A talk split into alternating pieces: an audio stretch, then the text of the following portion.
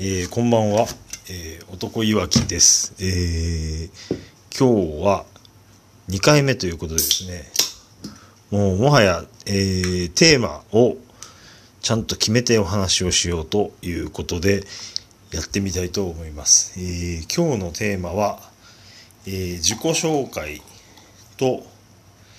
えー自己紹介とハイアンドローと歌丸というテーマで、えーお話をしてみたいと思います。えーまず男いわきの自己紹介から参りたいと思います。えー男いわきというのは、えー、ツイッターで名乗っている僕の名前です。えー、なんて言うんでしょうね。アカウント名、ハンドルネーム、えーというのか、えーまあ、男いわきという名前なんですけども、えーその由来というのは、まあ、えードカベンのいわきですね。えー皆様ご存知、ドカベンのいわき。で、なんで男いわき、そのいわきにしたのかと言いますと、えー全く、えー理由はないんですが、ちょっと好き。ちょっと、えーおたドカベンのいわきが、えー好きなんですね。えー本当にちょっと好きなだけであって、でえー、いわきの人となりが、まあ、なんとなくわかる程度、えー、ぬなって言ったり、あとものすごい体が大きくて、えー、背番号が、えー、5番だったかなだったり、で、ピッチャーやってみたり、えーとっても、えーいいとこのお坊ちゃんだったり、えーといろいろありますけれども皆さんがご存知のところで言うと、えー、いわきといえば、えー、悪球打ちの男であります。えー悪球打ちというのは、えー普通野球のバッターが、えー好む球っていうのはやっぱり、えーまあ、ど真ん中なんですかね。人によってはストライクゾーンの中で、まあ、内側が好きだったり、外側が好きだったりっていうのはあると思うんですが、大体そういうのは、ストライクゾーンの中のどこかになると思うんですけれども、えー、まあ、いわきはそのストライクゾーンを大きく離れたところの方が、えーとても打ちやすいということで、えーわざわざその自分の、えー目を悪くして、えー牛乳瓶の底のような瓶底メガネをかけてとってもコントロールのいい人の球を、えーわざわざ悪球にして、えーまあヒットなりホームランなりを打ったりしちゃうぐらいの、まあ、悪球打ちというのが、えー、いわきの持ち味なわけですけれども、えーその悪球打ちというのを、えーさらにまあいじって、えーまあ、いわきの、えー憧れの人、えー夏子藩という、えー方は、まあ普通の世の中で言えば、えーそれほど、えー人気のないというか、モテそうもないような、えーややぽっちゃりというか、デブというか、えーそれでいて、まあ美人でもないのか、それとも、えー水島新司さんの絵で描くところの、まあデブなりに美人なのかちょっとわからないんですけれども、えーそういった、まあ、一般的には、これが美人じゃないというのを、えー好むというのが、その、まあ、いわきの、えー特徴であります。えーそれと僕とどう関係あるかと言われてみれば、えーまあ、そんなに関係ないと、えーは思ってはいるんですけれども、えーそれに関してはまた別の回に詳しくお話ししてみるとしまして、まあ、あの、いわきは、まあ、ドカベンの主人公ぐらい大活躍してるやつだったということで、えーとりあえず好きなキャラクターの名前を自分に当ててみたというだけの話でございます。えー、それでやっているそのツイッターが、えー、まあ、僕ツイッター歴、歴だけで言うともう、えー、かれこれ、7、8年、2011年か12年ぐらいに始めてるんで、まあ7、8, 年8年ぐらいになるんですかね、になるんですけれども、えー、本格的に始めたのは、始めたというか、つぶやき始めたのは、もうほんとここ2、3年のことです。えー、まあ古くからの友達が、まあよくつぶやいてるんだよとか、えー、あいつがツイッターでこんなこと言ってたみたいなことを、えー、まあ聞くことが多くなりまして、あ、LINE で言ってなかったことを、あ、Twitter で言ってるんだと。えー、今日はここにいるらしいよとか、えー、こんなことしてるらしいよという話が、えー、Twitter 自体に聞こえてきたりとか、あとはまあ昔、まあ、お世話になった先生が、あの、俺の Twitter を見てないのかということを、えー、言ってきまして、えー、ツイッターをやってるのにフォローもしてなかったということを、まあ、反省しまして、えー、まあ、改めてこれを活かしてみようと思って始めた、始めたというか、えー、まあ、本腰を中腰ぐらいの勢いでですかね、えー、入れてみたのが、えー、7、8年前という感じであります。はい。えー、で、年、年齢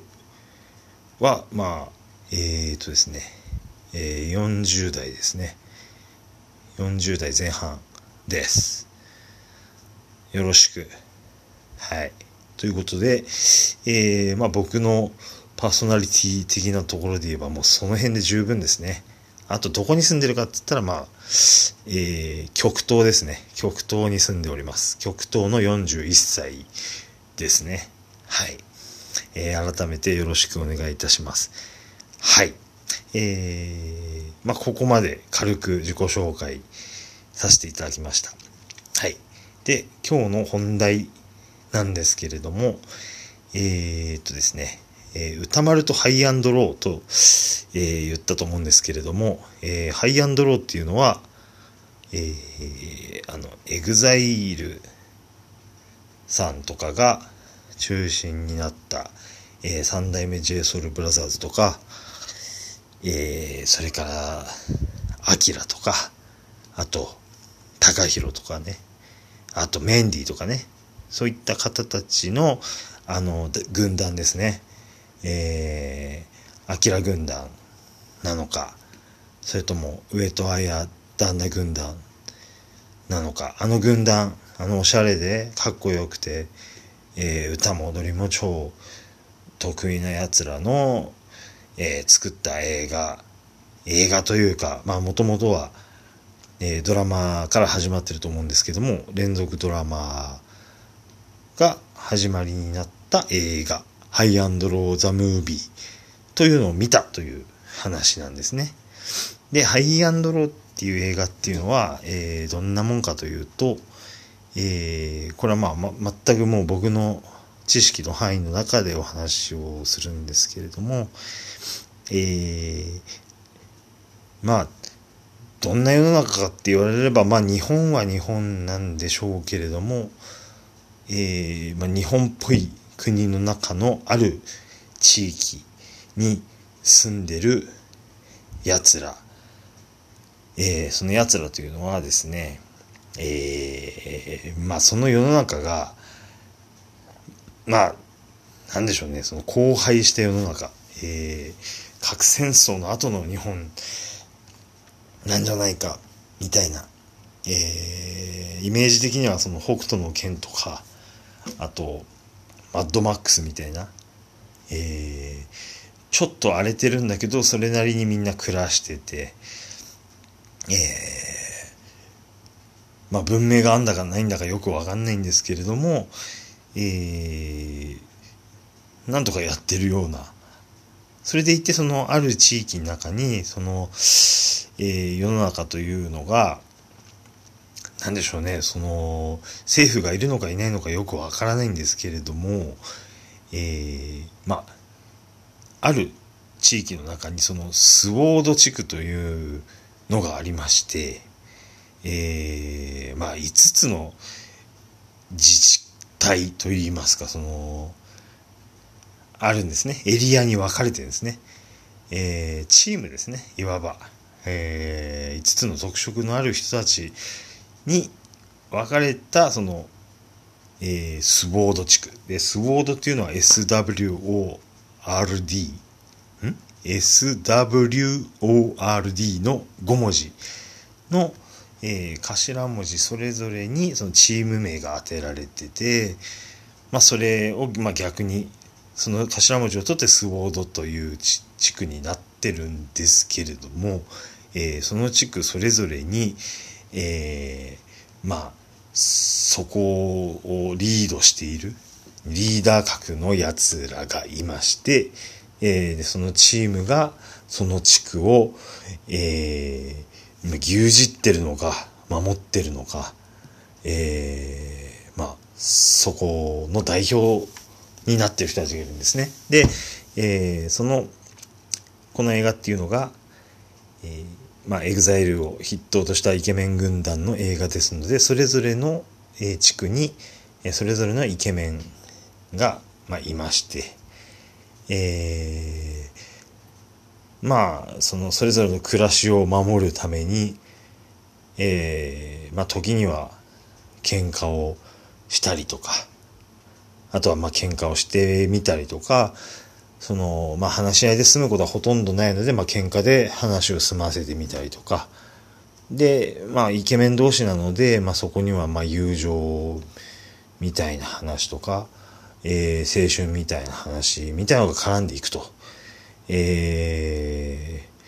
ー、いうお話になっていると思います。えー、この説明はとってもわかりやすいと思います。えー、まあ、要するに、そのヤンキーの軍団同士の、その、まあ、5つの軍団の話ですね。えー、という話なんですね。で、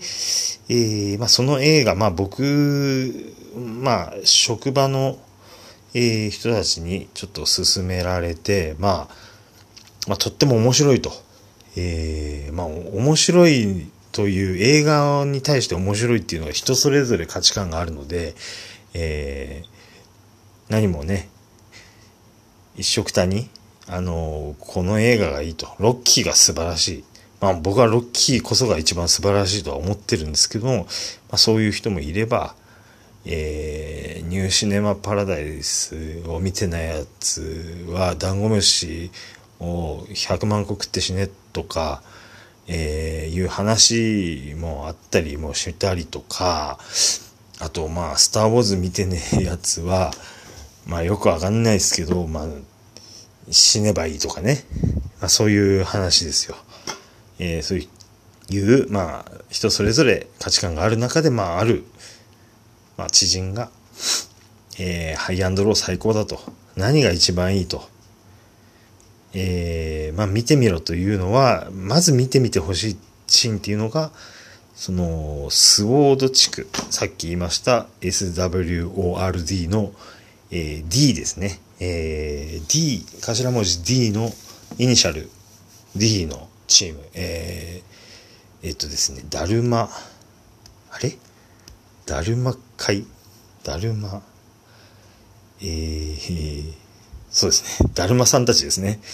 えー、で、だるまさんたちっていうのは、えー、まあ、その5種類のチームそれぞれまあ特色あるんですけど、そのだるま会というのがですね、あ、だるま一家でした。そう、だるま一家っていうのは、その、何ですかね、格好としては、えー、まあ、ハッピー、お祭りのハッピーを着て、えー、それで、えー、何でしょうかね、神社みたいなところが本拠地になってて、えー、その地区の祭りを仕切るのは俺たちだと言っている、えー、奴ら。まあ、なんでしょうね。いろんな、か、いろんなところにいる、その、お祭りを仕切ってる人たちってなんかこう想像がつくかなと思うんですけども、まあ半分、えー、ヤクザなのか、えー、そういった雰囲気の人たちなんですけども、気はいいんだよ。ちょっと、あの、口は悪いけど気はいいんだよって言っているような人たち。で、おみこしの上に乗ってるような人たちなんですね。それがダルマ一家。で、そのボスが、えー、林健人さん。林健人さんというと、えー、おっさんずラブに出てくる、えー、田中圭さん。主役の田中圭さんと相思相愛になる、えー、ぱっと見綺麗な顔した男の人が、えー、林健人さんなんですけど、その方がメダルマ一家のボスなんだと。で、ダルマ一家のボスが何をするかと言いますと、えー、僕はまあ、その、ボスがどんなやつかっていうのはよくわからないんですけども、その僕に勧めてきた男が言うには、えー、ハイアンドロー、その作品の、えー、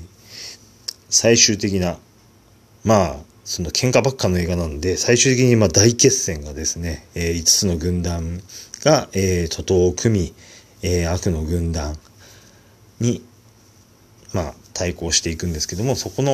えー、最終決戦に向けて、各チームの、その入場シーンっていうのがあるんですね。で、入場シーンっていうのが、まあ、それぞれのチームっていうのは、その、得意な乗り物がありまして、えー、まあ、あるチームは、その、アメ車、ヴィンテージ的なアメ車だったり、えー、あとはそのオフロード的なバイクであったり、それから、えー、まあ、トラック、えー、とかダンプみたいなやつであったり、えー、っていう、まあ、特色があるんですけど、そのダルマ一家が乗ってるのは、その、えー、ヴィンテージ的な、えー、アメ車ですね。その、とっても大きくて、えー、なんていうんですかバン、バンパーっていうんじゃなくて、何でしたっけね、あの、まあ、窓の前のあの部分、あの鼻の部分、あそこがものすごい長くて、で、えー、居住スペースはそんなにないのに、車体はものすごいでかいみたいな、そういうような、なんつうんですかね、インパラとかそういうやつなんですかね。えー、それの、えー、オープンカー状態になったやつですね。それが得意なので、まあ、ダルマ一家はそれに乗って決戦の地にこう向かうんですけども、その、えー、ダルマ一家のボスの林健人さんは、えー、その車にどう乗ってるかというと、その、えー、まあ普通に運転してるんじゃなくて、まあ運転っていうのは下っ端の者にやらせといて、そいつは、えー、その、ボンネットですね。ボンネットが彼の席なんですね。で、えー、ボンネットに、えー、まあ、ふんぞり返りで、えー、フロントガラスをその背もたれにしまして、えー、で、腕をちょっとその、まあ、本来屋根がある場所にちょっと腕を引っ掛けるぐらいで、あとはまあ、だらーっと、えー、なんですか、ふんぞり返る形で、あとは古文に運転させていると。それが、えー、まあ、レインボーブリッジみたいな大きな橋を渡って決戦の地に向かうんですけども、そのシーンがとにかくすごいと、えー、言うので、えー、見ろ。で、見ました。で、私見ました。そこにたどり着くまでにいろんな思いをしながら、えー、見たんですけれども、まあ、えっ、ー、とですね、とても、その、どんな映画かというと、まあ、なんせそのイケメン大決戦、イケメンバトルロワイヤル的な内容なので、その、えー、深い内容に関して言えば、えー、あんまりその、なんだろう、練りに練られた脚本的な話ではなくて、えー、そいつらがいかにかっこいいかを見せるために、えー、そいつらの特色を見せるための演出というのがものすごい良くて、えー、まあ、ね、各チームに、えー、合った音楽だったり、その、まあ喧嘩がメインなので、このチームは寝技が得意だったり、このチームはとにかく殴るのが好きだったり、えー、あとは、なんか、猪木さんが好きなコブラさん。コブラさんっていうのはあの、えー、岩田さん、ガンちゃんなんですけども、コブラさんは猪木さんが好きらしいです。ということで、まあそういったものを、えー、オマージュした技を使ったりとかって、まあそういう特色がいろいろあるんですけれども、えー、まあ、まあ、そういう、まあ大味な映画なんですね。えー、イケメンかっこいいと、えー、アクションがかっこいいと、音楽がかっこいいの詰め合わせみたいな話なので、えー、緻密な、えー、ストーリーを楽しむというよりは、まあその派手な演出を楽しむかっこいいところ楽しむ、えー、イケメンがかっこいいこと言ってるのを楽しむ映画だなということです。で、まあそういう僕の印象だったんですね。で、えー、じゃあどこにその最初言いました歌丸が、えー、絡んでくるかと言いますと、えー、その歌丸というのはその、まあ TBS ラジオをよく聴いてる人はご存知かもしれませんし、えー、僕は音楽も聴いたりするんですけど、ライムスターというヒップホップグループの、えー、ラッパーの方、えー、歌丸さん、えー、宇多田ヒカルの歌に丸です。の歌丸さんっていうのが、まあ、とても映画が好きな方で、えーまあ、ずっと前からそのラジオで映画の批評をえー、やられていて、えー、僕もその方のお話が大好きでよく聞いてる方なんですけどもその方っていうのはその映画のその作り、え、とてもその作り込まれた映画が好きなタイプで、え、まあ雑な作りの映画をずっとこうこき下ろしてきたと。批評を、まあ、ちょっと辛口に批評するっていうのもちょっと売りになっているような部分もある方で、ただ別にそれは、あの、雑に言ってるわけではなくて、えー、まあ、ずっと映画を見てきた人なりのその、考え方、しっかりした考えをもとに、そして、えー、まあ、映画もね、必ず1回ではなくて、2回も3回も見て、えー、まあ、その映画にまつわる勉強もいろいろした上で、まあ、批評する方ですので、えー、まあ、そんなに、えー、雑な方ではないんだなと僕は思って信頼してその人の話を聞いて、えー、来ておりました。で、僕の思うとこによれば、まあそういうその緻密な作りといいますか、えー、まあ映画としてきちんとしたものを求めているその歌丸さんであるのならば、その、えー、ハイアンドロー、まあ、なかなかあんまりね、その僕の説明でハイアンドローがどう雑なのかっていうのはちょっと伝わってないとは思うんですけれども、おそらくこの人は嫌いなんだろうなと思っていた、えー、映画なんですけれども、えー、今日ですね、えー、仕事の帰りによくあのー、YouTube の音声を車の、えー、とですね、ナビを返してですね、ナビに Bluetooth で飛ばして、スピーカーで、えー、まあ、YouTube の音声を聞いたりとか、ラジコを聞いたりとかっていうことをよくするんですけども、その、えー、手法を使いまして、えー、歌丸さんが、えー、そのハイアンドローを批評してる、その、ラジオのね、音声を聞いて帰ってきたんですね。そしたら意外なことにですね、その歌丸というのが、えー、まあ、正直僕の思った通りその映画そのものの感想としてはやっぱりその作りの雑さというところを、えー、まあ評価しないと、えー、批評し、えー、批判しておりまして、まあ、映画単体で見たらですね、えー、これはまあ見れたもんじゃないぐらいのことをおっしゃってたんですね。ただ、えー、今回その1回目は一人で、えー、見に行ってただその1回で済ます批判、批評を済ます人ではないので、その2回目というのが、えー、このハイアンドローという映画にはその、えー、応援上映、応援ができる。普通映画っていうのはその、黙って、えー、劇場で黙って100人いようが2人だけだろうが、えー、黙って見るもんなんですけれども、まあ、その回目じゃないんでしょうね。何回か見た人たちが集まって、えー、その映画に、まあ、好き勝手その応援を、声を上げて、えー、やっていいという、えー、形の上演にも行ってみて、それが2回目だったらしいんですけど、その、えー、2回目のその応援上映というのが、まあ、痛く気に入ったようで、えー、まあその映画的な作りに難のあるものに対しても、まあ、観客の席から、あのー、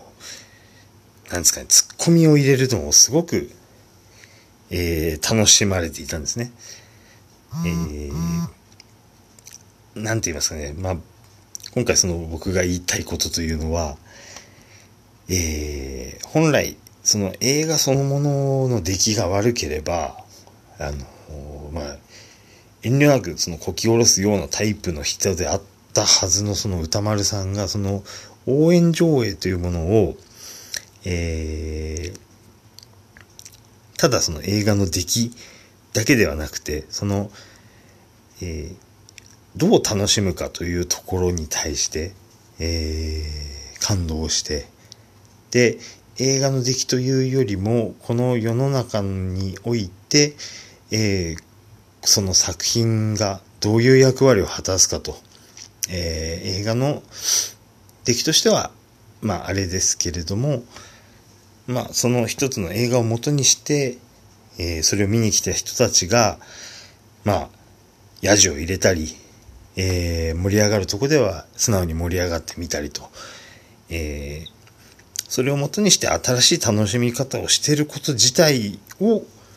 評価して、あ、なるほど、こういうものなんだなっ、ということで、えー、僕からしてみればとても意外な、えー、高評価をしていたということなんですね。えー、まあ、これがどういうことかと言いますと、その、えー、人間、えー、まあ、年を取るとですね、えー、角が取れていくと言いますか、尖ったところがだんだん削れていって、えー、丸くなるという話はよく聞くんですけれども、えー、まあ、悪くないなと思ったんですね。それまではその歌丸さんが、えー、まあ、どうしようもない出来の良くない映画を、まあ、ここが悪い、ここの作りが良くない、えー、この演出はありえないっていうのを、まあ、聞くことで、僕も同じものを見て、そういう、えー、批判にですね、えー、まあ、共感するというか、えー、一緒になってそういったものを叩く気持ちというのを、まあ、ある意味楽しんでた部分もありました。えもちろんいいものを一緒にいいっていう楽しみもあるんですけども、悪いものをこき下ろすことでスカッとするようなところもずっと、えまあ、楽しいと思ってきたんですけれども、まあ、その、一歩、一歩引くと言いますか、えー、細かなとこだけを見るんじゃなくて、えー、そのものが、ものとしての出来の云々というよりも、えー、それが社会にとってどういう、え、役割を果たすのか、え、っていうところ全体をちょっと合わせてみて、で、その上で評価をしているというような形を、えー、撮っているその歌丸さんの姿勢を見まして、ああ、なるほどと。うん。まあ僕としてはその、辛口を失った歌丸は、一瞬ちょっとつまらないのかなと思っていたんですけども、そういう形で、えー、ものを評価するという目っていうのも、いいなと。で、まあ僕も41歳になったと言いましたが、まあこれから、えー、10年経てば51歳、20年経てば61歳、まああっという間になっていくと思うんですけれども、えー、そういった丸まり方というのは僕はまあ悪くないなと、えー、ちょっと思った次第であります。えー、いいお手本を見せてもらったような気もします。あの、むやみに何でも批判するんじゃなくて、えー、まあ、これのいいところを探そう。悪い、悪そうに見えてもいいところを探そう。まあ、そう言ってしまうとちょっと薄っぺらいような気もしますけれども、うん、そういう包容力のある、えー、大人に、えー、なってみてもいいんじゃないかなと、えー、思ったのが、えー、今日の、えー、仕事帰りの YouTube 聞きながら帰り状態でした。はい。えー、以上、えー、男いわき自己紹介、そして、えー、歌丸とハイアンドロー、ザ・ムービーという話でした。えー、30分も話しました。いかがでしょうか？えー、編集はしません。では、失礼いたします。おやすみなさい。